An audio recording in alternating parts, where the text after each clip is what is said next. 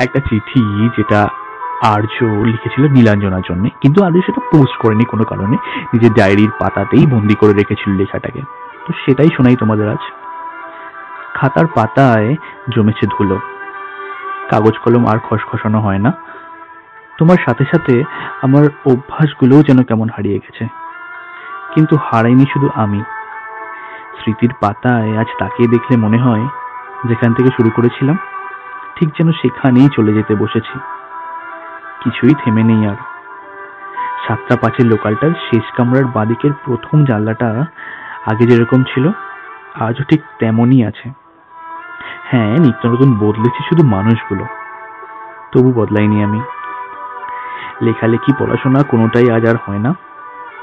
আচ্ছা তোমার মনে পড়ে কলেজে সেই দিনগুলো? মাঠের শেষ প্রান্তে বসে থাকা ক্যান্টিনে ঘণ্টার পর ঘণ্টা আড্ডা দেওয়া। ক্লাস বাং করা। আর ছুটির সময় বাড়ি না যাওয়ার ইচ্ছা রোজ। আর তুমি তো চারটে বাজলেই ড্যাং ড্যাং করে চলে যেতে ব্যাগপত্র গুছিয়ে। দেখতে দেখতে দশটা বছর পিছনে ফেলে চলে এসেছি। শুধু পড়ে আছে ফেলে আসা দিনের স্মৃতিগুলো। যেগুলো যেগুলো আঁকড়ে ধরে থাকতে ইচ্ছে করে আজও। বলতে পারো, সেগুলো ধরেই রেখেছি। হাজার চেষ্টাতেও সেগুলোকে আর ছাড়তে পারছি না, বুঝলে? বিয়েটা আর করা হলো না। তুমি কি ভাবছ? হারিয়ে দিয়েছ তুমি আমায়? আর তুমি জিতে গেছো? না না। হার জিতের লড়াইয়ে আমি কখনোই যাইনি।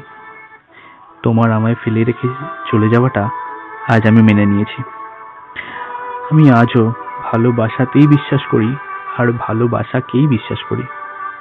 কোনো মাপকাঠিতেই ভালোবাসাকে মাপা যায় না। হারিয়ে দিয়েও জিতিয়েই গেছো তুমি আমায়। হেরেছো তো তুমি। হারিয়েছো তোমার তুমি কেউ।